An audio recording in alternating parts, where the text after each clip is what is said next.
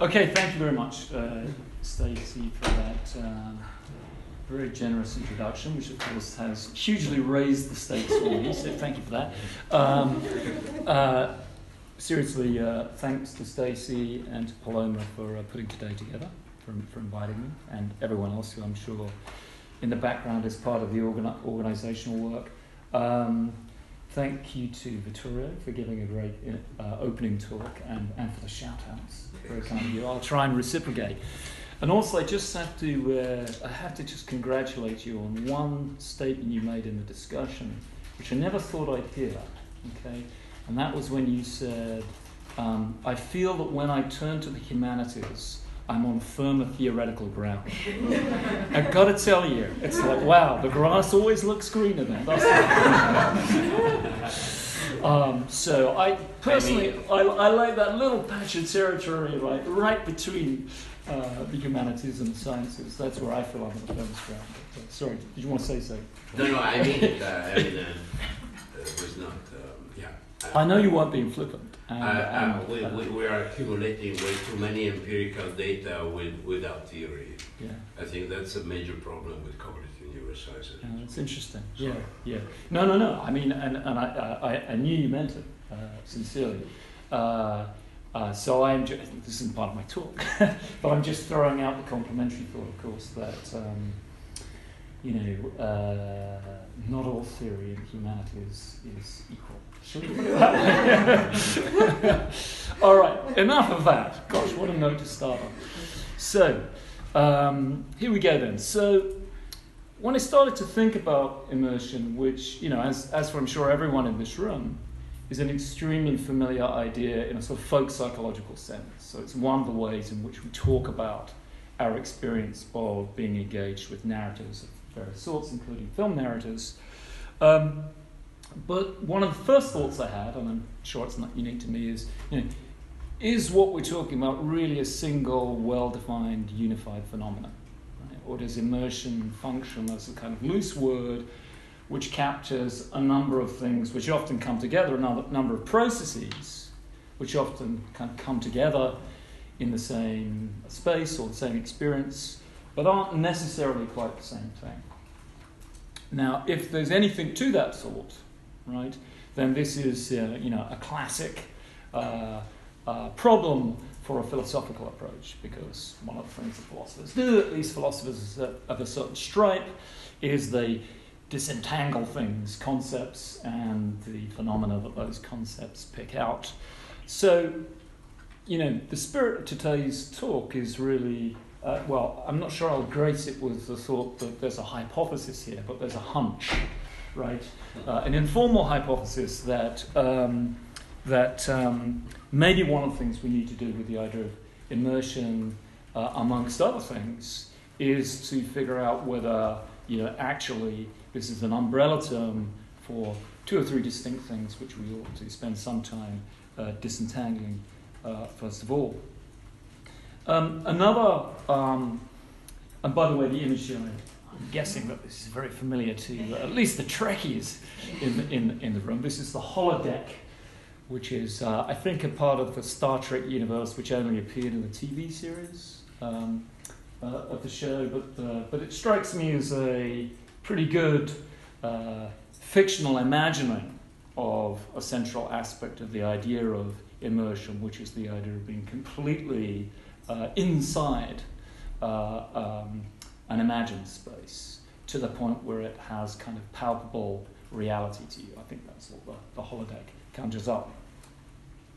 Um, one of the other ideas running through the talk is the ambition to, as I put it here, find the mechanisms behind the metaphors. Right? So we have a whole family of related metaphors alongside the metaphor of immersion, so, absorption, engulfment, being transported, getting lost in a story, etc., etc.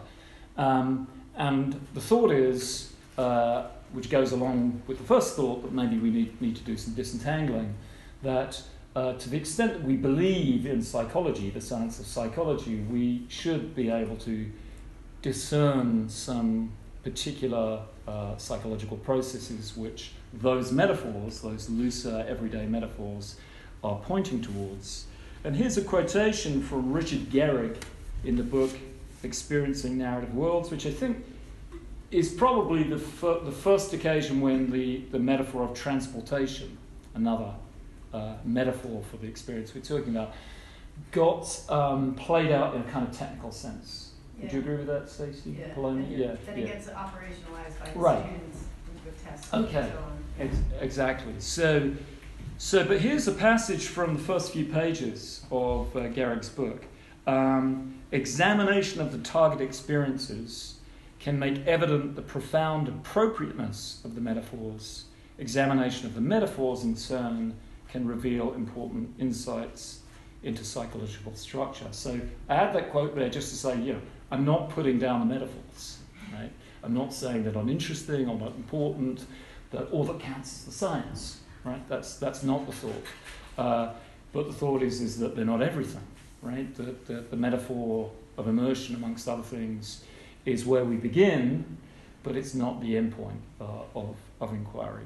And that's good news, I guess, because otherwise we should be leaving right now. okay, so now, um, in a couple of minutes, I'm going to be, I guess the guts of the talk are going to be devoted to that project of disentangling. I'm going to suggest that we can, um, we can talk about three varieties of immersion um, perceptual, imaginative, and narrative. So I'll come to that in a few minutes, but I want to I want to sort of first put on the table uh, a modest and minimal proposal, which is, so to speak, uh, a solution in advance, right? To so I'm sort of jumping ahead beyond this the the, uh, the, the, the background analysis of what immersion might uh, how that might be broken down. And so what I'm about to say here very much connects actually with something that came up briefly in the discussion after Vittorio's paper, and that is the thought that, um, how do I want to put this, a core part of what we call immersion, or maybe even the foundation of what we call immersion, has to do with attention.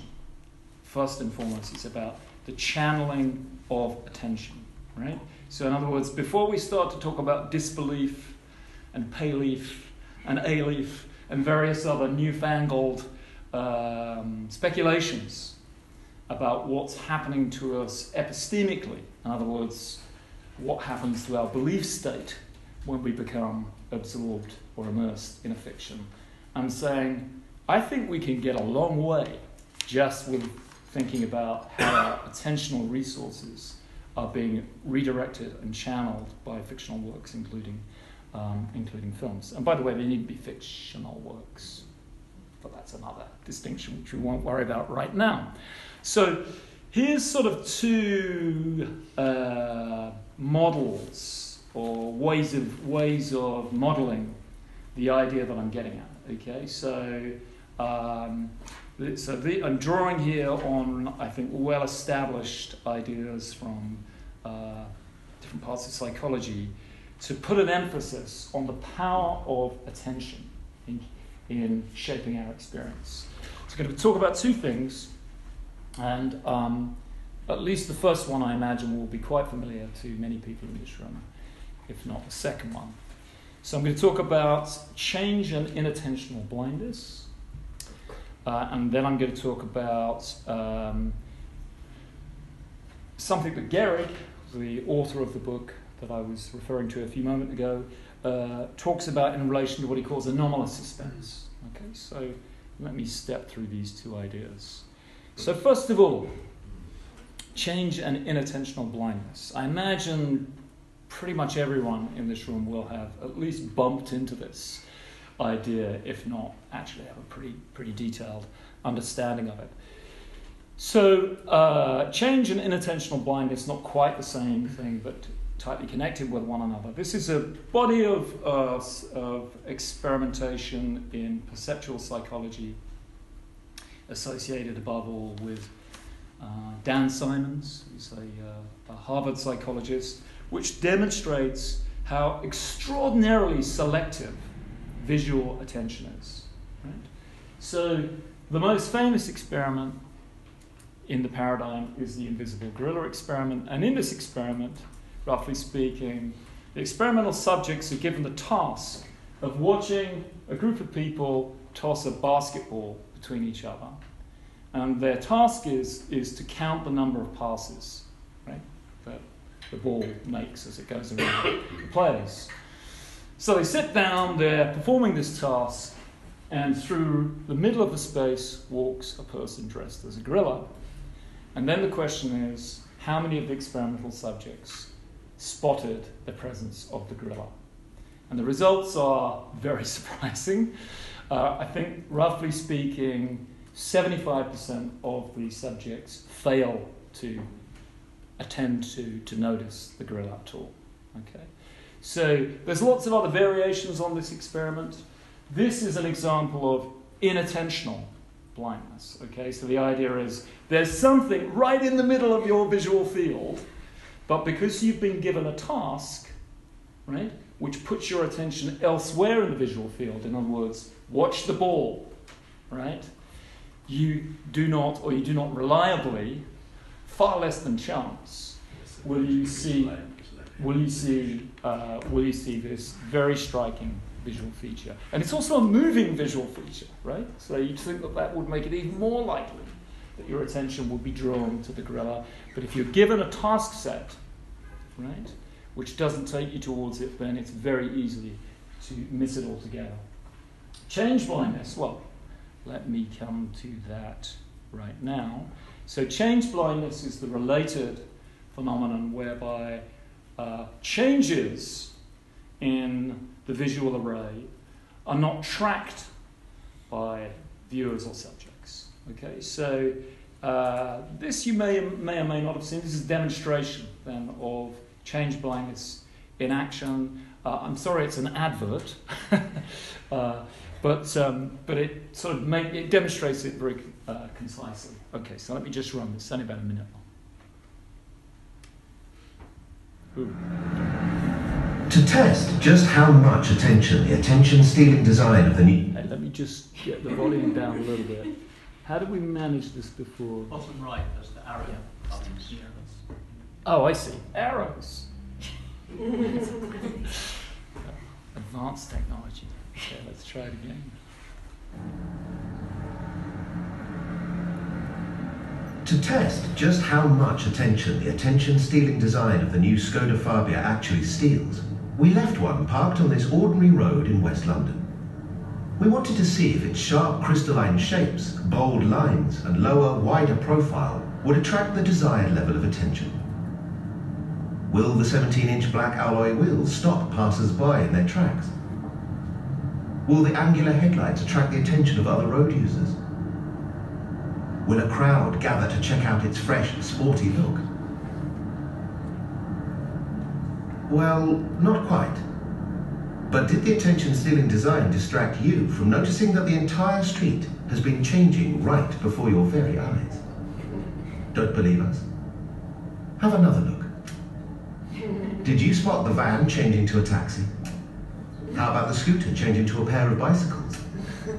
Or the lady holding a pig? Let alone the fact that the entire street is now completely different. Didn't think so. So there we have it. Proof that the new Skoda Fabia is truly attention All right, so I'll mostly let that, that demonstration speak, speak for itself. But you can see how um, there's a sort of a, an equivalent to the task set in the invisible gorilla experiment. There's an equivalent here, right? In the sense that the advert says, in various ways, keep looking at this car. Mm-hmm and specific features of this car. And because you're given that task, um, you're unlikely to spot. I mean, I'm sure many of you spotted individual changes in the background scenery going on, but I would strongly suspect that most of you didn't, uh, didn't catch more than a very small fraction of them. And it is a surprise at the end when, when, the, when the advert summarizes the extent of the visual changes across the sequence. Yeah. So that's uh, change blindness in operation. One uh, nice little addition to the idea of change blindness, and the third bullet point there is the idea of change blindness blindness. That is to say, uh, our resistance to the fact of change blindness. So there's yet there's another body of uh, uh, research on the fact that when you confront people uh, or you test them on their uh, predictions as to whether they would have noticed the gorilla moving through the image, they're very bad. Most people, most people overestimate their, their visual capacities to an extraordinary extent. So that's the idea of change blindness. That's, that's kind of metacognitive error. Okay, so remember the idea here then is, is that I'm using a couple of like, existing well established ex- examples from psychology to suggest that we can get a long way with the idea that immersion has to do with the channeling of our, our attention. So, what the example we have, we have here from this body of research is the idea that, you know, if our task is set in a certain way, right, we can miss a whole lot of other stuff because we are so visually focused on particular aspects of a visual display. Let me turn to my second example now, and this actually comes from the research of Richard Gerrig, who I've already, already mentioned a couple of times. So, one of the things he talks about in his book, and there's been a fair amount of discussion of it subsequently, is anomal- what he calls anomalous suspense. So, anomalous suspense is the case of feeling what feels like suspense, having, a, having an expe- a suspenseful experience, but where you fully know the outcome of the story in question. So, anomalous suspense arises, for example, when you're very familiar with a film Right? So when you're watching Psycho for the 25th time, right, and you know exactly what happens, you know exactly how it's going to happen, but you find yourself kind of whipped up by the film, nevertheless, right? You find yourself anxious at certain moments, wondering, you know, your, your body seems to be reacting in, in, in the same way. Okay? So that will be one example of anomalous suspense. Another case would be where it's a real world story and a well known one. You know what happened to the Titanic, don't you? Right? You know what happened to those planes during 9 11, right? So, how is it that, that these works, films, or um, uh, novelized dramatizations of these events, how is it that they, they seem to work upon us, nevertheless, in eliciting suspense? So, that's what he means by anomalous suspense. Suspense where, according to our prior theory of suspense, we shouldn't be experiencing it. And his explanation is this is that uh, when we are narratively transported, that being his favourite metaphor, there's a kind of compartmentalization of knowledge that goes on. So we're, at, we're, we, so to speak, bracket the fact that we know what happened to the Titanic, or that we know that Norman's mother is dead, etc. We're able to, to, as part of the process of being transported by the story, we're simply able to put in the background, in a, in a very substantial sense, those parts the, those items of knowledge. And it's as if we don't know those things as we have the experience. So I'm thinking of this, this is my way of putting it, I'm thinking of this as a, as a kind of inner attention, right? So if the case of Inattentional and change blindness has to do with literal visual attention towards a distal stimulus. I'm saying I think what, uh, what Gerrig is describing here has to a similar capacity to selectively attend to certain things that we're interested in and that we know, and to entirely bracket and set aside other things which, in some sense, we know. And a more recent uh, phrase that Gerrig and one of his young colleagues, Matt Bezdek, has used to talk about this idea, which I think is a very nice phrase. They talk about attentional tuning, right, which is the idea of engaging or being attentive to a represented world uh, goes hand in hand with a kind of disengagement from some aspects, at least, of the real world and your knowledge of it. Okay, or again, I'm using the word engagement here as a kind of uh, synonym for the idea of paying attention to. So, not paying attention to the fact that you know certain things, certain other things are going on around you. Okay, so to try and summarize this kind of opening uh, uh, set of, uh, or opening kind of proposal that I've put on the table here, I'm saying that, that we might think of immersion as a matter of attention, or as I put it slightly more mildly a few minutes ago, we might think of as the foundation of the immersive process as having to do with the channeling of, of our attentional resources towards representation. And remember, you know, part of the idea here is, is you know, our cognitive capacities, our attentional capacities are limited. Right? We've, only we've only got so much brain power so, if a complex represented world in a film or in a novel starts to take lots of your attention, there's not going to be as much of it available, right, for what you'd usually usually be attending towards. Right? So, so the thought would be that just that redirection of your attention might go a long way towards explaining uh, many features of immersion. And Stepping back a little bit in terms of kind of theoretical considerations here, you remember what uh, Vittorio said about the, the greatness of the humanities in terms of its theoretical acumen. Um, uh, you know, part of the thought here is, is, uh, is based on the, the uh, desirability of parsimony as a theoretical principle. In other words, before we start to multiply lots of different theoretical entities and new concepts, let's just see how stripped back, how far we can get with, with concepts which we know a lot about and have a lot of confidence in their reality. Okay? Now, of course, there are other important theoretical principles like describing the world accurately. And sometimes parsimony has to be set aside when it proves to be the case that, well, it's more complicated than the theoretician would like it to be. Nevertheless, you get the idea that as a starting point, you know, Occam's razor uh, it's not a bad idea to see how far we get with a small set of well established ideas. All right, so let me turn now to the second uh, block of my paper. And there are basically three uh, sections of my paper. I get, you know, if, if, the, uh, if the teaching police at the University of Kent were here, they would be saying, I should have said this. Should have had a slide at the beginning saying, first of all, I'm going to talk about these things, now I'm going to talk about. And then I'm going to talk about why. So I should have done that before. Uh, so I talked about some models of what immer- immersion might be. Now I'm going to um, step back a little bit and do that disentangling work, which I said I thought was important. And then there'll just be a small third part of the talk where I relate the uh, notion of immersion with a very important and long-standing idea in relation to film viewership, which Vittorio mentioned, and that's the idea of transparency, transparency of the film medium. Okay, so varieties of immersion.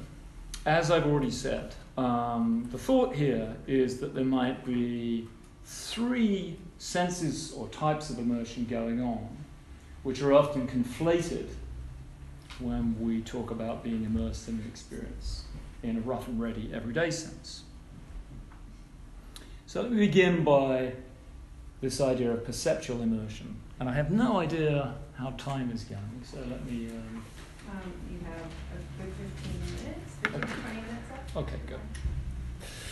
So, when I talk about perceptual immersion, one might think of virtual reality systems as a kind of paradigm for what I have in mind. Okay? So I, and I'm no expert, by the way, on, on virtual reality, so I'd love to be um, educated and corrected uh, on all the many things that I'm about to uh, get wrong. But I take it that, um, that where we are with virtual reality systems is that they work on the basis of what I'm calling here kind of audio visual haptic engagement or perhaps immersion, if that turns out to be the right way of thinking about it. In other words, they engage us at once visually, also in terms of hearing, and also in terms, well, not only touch, but proprioception. In other words, bodily orientation, our sense of balance. That's why I use the word haptic rather than tactile, right? To capture all, all of those things. Now, I take it that what's significant about those virtual reality setups right, are the following things, and maybe there's more to say, but at least these three things. That we've got a multiplic- multiplication of the sensory modalities which are in play, systematically in play. So, relative to film, or at least standard filmic experience, we've got the addition of proprioception and touch. Um, also, it's important that uh, in these virtual reality setups, there's, there's an emphasis on the integration of the way the sensory stimulation across the modalities is working.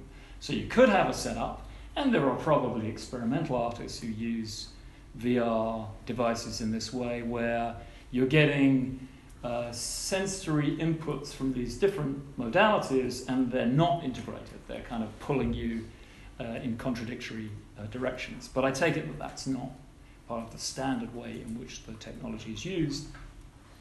And very importantly, I think such VR setups are characterized by what I'm calling sensory saturation. And that is simply the idea that for ever any given sensory modality, right, you can, you, you, can, you can use more or less of that channel up, right?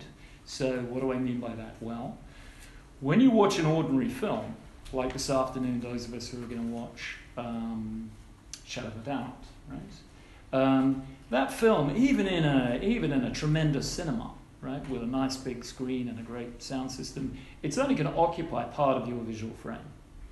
And of course, part of the history of film, uh, amongst other things, are efforts by uh, film technologists to create filmic images which fill and absorb more and more of our visual field, right? So something like IMAX would be the kind of recent paradigm of those attempts, right? And even with IMAX, right, it's pretty unusual to have a, a, an IMAX experience where you know you literally have nothing outside of your visual array beyond the image itself. And for one thing, you can you can you can turn your head, and you can you can take in other parts of the the environment around the screen.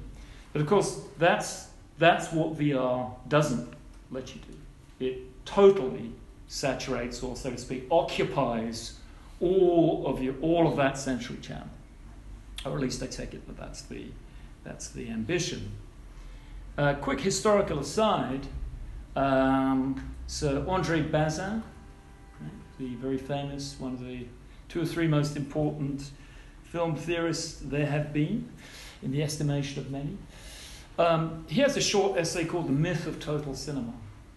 Okay, and what he's talking about is the idea that um, in the 19th century, when cinema as it came to be was still in its gestation, it was still an ambition, the technologies were still being figured out. So long before we had what we now call cinema, it was very clear from the writings of many of these inventors that they envisaged something like what we now call VR. Right? So here's the quote from, uh, from Bazin. In their imaginations, the 19th century inventors of cinema saw the cinema as a total and complete representation of reality. They saw in a trice the reconstruction of a perfect illusion of the outside world in sound, colour, and relief.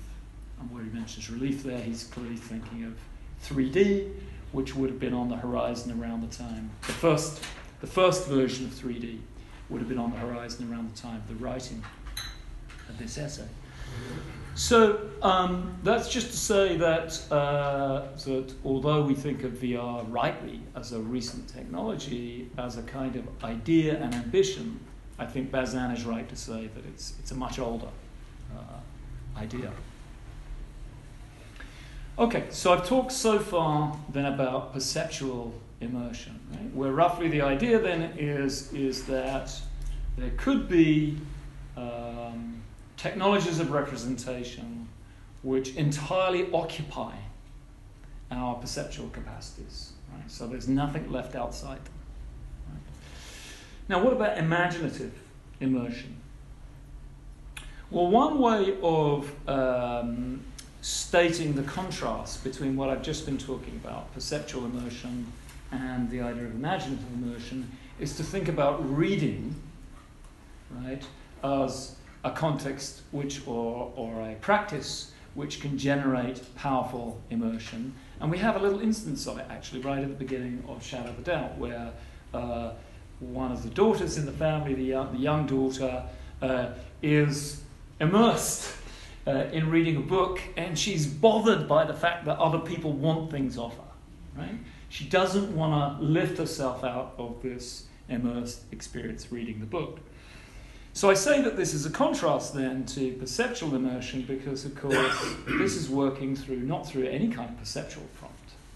I mean, of course, you have to perceive, in some sense, the words on the page or through braille, right? But that's perception working in a very different sense to the kind of perception that was at stake a few minutes ago when I was talking about perceptual immersion. So, what I'm getting at is it seems that we have a mental capacity to represent very richly and in great detail, in a way which, which we find very intense, uh, represented worlds, but which is quite independent of a perceptual prompt in the form that we get it in film, or even more emphatically in the form that we get it in something like VR. So that's the sense in which I want to say, look, let's recognize that there are two, at least these two capacities at stake here. One is an imaginative capacity and can work just as well through, through verbal prompts as through the perceptual prompts that we're familiar with through film. And what does this come down to? Well, I mean, you know, as many of you in this room will know, you know, there's much to say here, and I'm just scratching the surface here, but at least two things that one would want to talk about to fill this, this part of the story in more richly is the forming of mental models of situations as a central part of what I'm thinking of as um, imaginative immersion. In other words, we take certain cues and prompts we're given through a verbal text or indeed film, and we use our existing knowledge of the real world to kind of fill those out and combine them to generate uh, a model of the situation that's being described. And more particularly, or as a part of that, um, there's been much debate, as many of you will know, on the idea of simulating characters' states of mind and body, or as I put it here, better yet, uh, simulated uh, embodied mind states. Okay, um, uh, and of course, we've heard from Vittorio in his first talk. The, we've, we've had one exposition of the idea of embodied simulation in, in great detail. Um, Vittorio was kind enough to uh, allude to me as, as a theorist behind that idea in, in film, and, and I'm grateful for that. But let me, in turn, point you towards Torben Grodal, a Danish film theorist who I think has really kind of made this very central to, to his project. So in his book, Embodied Visions, he says this, so the quote's at the top of the slide here To understand the character's situation in depth is to simulate his or her dilemma with eyes, bowels, heart, cognition, and muscles. I like the way the word cognition is kind of buried there, in amongst all the, uh, the, the embodied stuff. Okay. So, although I've been making reference to films, right, as uh, amongst those things which can act, act as prompts to imaginative Uh, uh, immersion, right, and that's, that's correct, it's not an accident, I'm using the literary case to insist upon the thought that this dimension of immersion right, doesn't have to have a perceptual prompt. Neither, you may notice, does it have to have a narrative prompt. Right? So I've been careful in this slide not to use the word narrative because I'm going to come to that now as my third variety of immersion. Before I come to that, let me just say the word I do use here is situation. And the idea is, is that a situation, you know, a location, a set of agents in that location, right, that's sort of one step shy of what I'm thinking of as a narrative. So the thought here is, is that we can represent things to ourselves imaginatively in a, in a rich and powerful way, Right? That's one thing. Then we can also represent things narratively, and that adds another uh, uh, dimension to, to the picture. So let me now focus on that. So I want to suggest that narrative immersion, or as I find myself putting it uh, on the fly, that aspect of immersion which arises from, Uh, from narrative. I'm saying the thought is, is that this arises from our instinct for causal understanding, and it's not an accident that I've used the word instinct. Right? The suggestion is, is that it's a very basic and powerful feature of human cognition to perceive an object or one event and to want to know how it fits in a causal chain. Now, where did it come from? And what's going to happen as a result? Right? Now, this is where we can uh, we can have. Uh, well, do you think there's time, Stacey, to uh, watch a clip? Probably not, because I've You been. about eight minutes, you could take a little longer. Okay. Yeah, it'll Right. reduce the number of questions. Sure. Okay. So ma- maybe for the for the uh, purposes of modulation, we'll we'll just watch a little action then from from the film. So I want to just use a section of uh, Shadow of a Doubt to exemplify this idea. And it's a very familiar idea. You know, this is this is not rocket science and it's not news, right? but just to kind of have before us, right, a concrete example of how powerful narrative desire works upon us. You know, the urge to see, right, uh, something seen through to its conclusion. So there's just a little section of uh, Shadow of a Doubt, which I think can be seen in, in, in reasonable isolation. So I'm not going to spend time, uh, a lot of time setting this up for those of you who don't know the film. But essentially, this character here, little Charlie, she's she's wanting to find out um, um, what was in a particular copy of a newspaper, which her uncle has uh, removed and hidden away.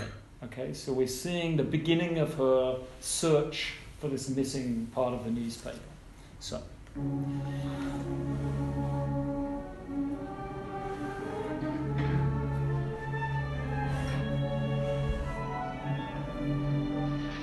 So this is the uncle's room. She suspects that he's kind of torn it out and thrown it away.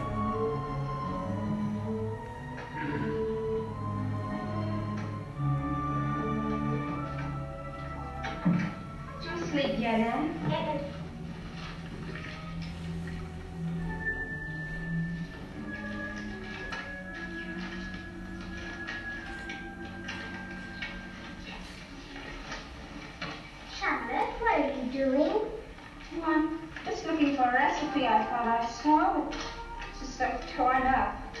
They have papers in the library, new ones and old ones. Miss Cochran will get them out for you. She won't even notice if you cut out a little bitty recipe. Oh, it's not that important.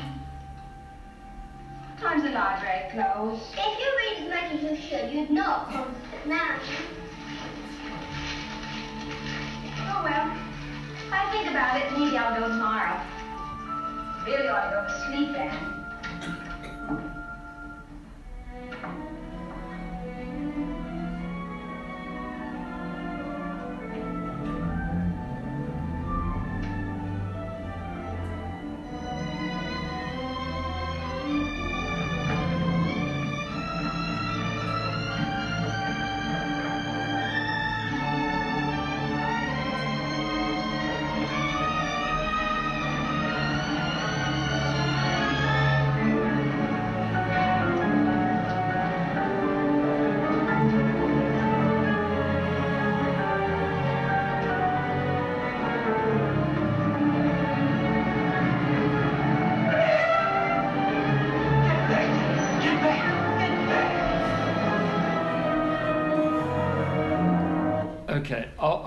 Pause it. I was going to show more, but I think it will take it take up too much time. But you get get the idea, and I will say a little more in the slide.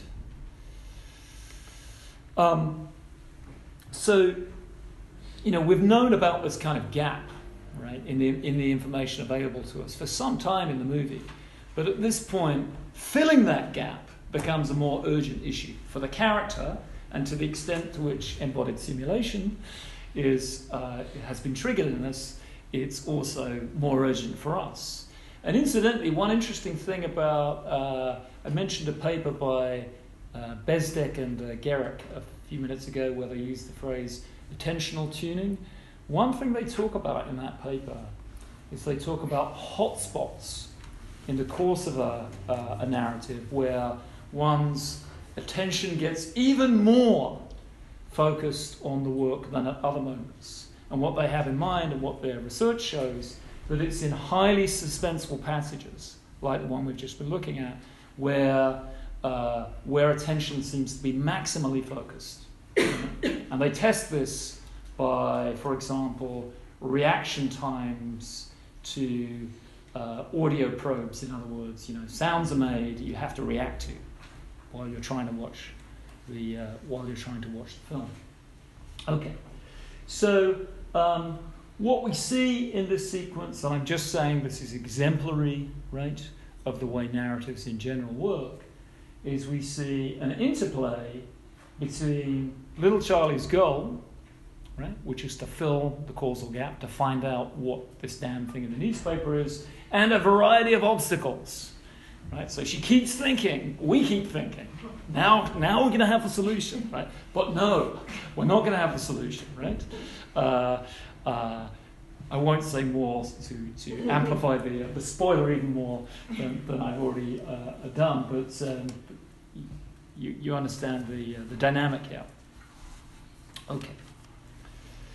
So I think putting, putting these three things together, right, these three varieties of immersion together, one thing we can say is that orthodox cinema, right, so not the kind of new developments that uh, Vittorio was talking about, but just orthodox cinema, blends and balances these three varieties of immersion in a very stable configuration. Right? So we, when we watch a, a mainstream movie in uh, the context of standard orthodox cinematic uh, projection, we're getting a very rich perceptual experience, which prompts our imagination, and it does so in relation to narrative cognition in particular. Right? So I'm saying, as a matter of principle and psychology, these are distinct things, I think, or at least that's, that's the case I'm arguing.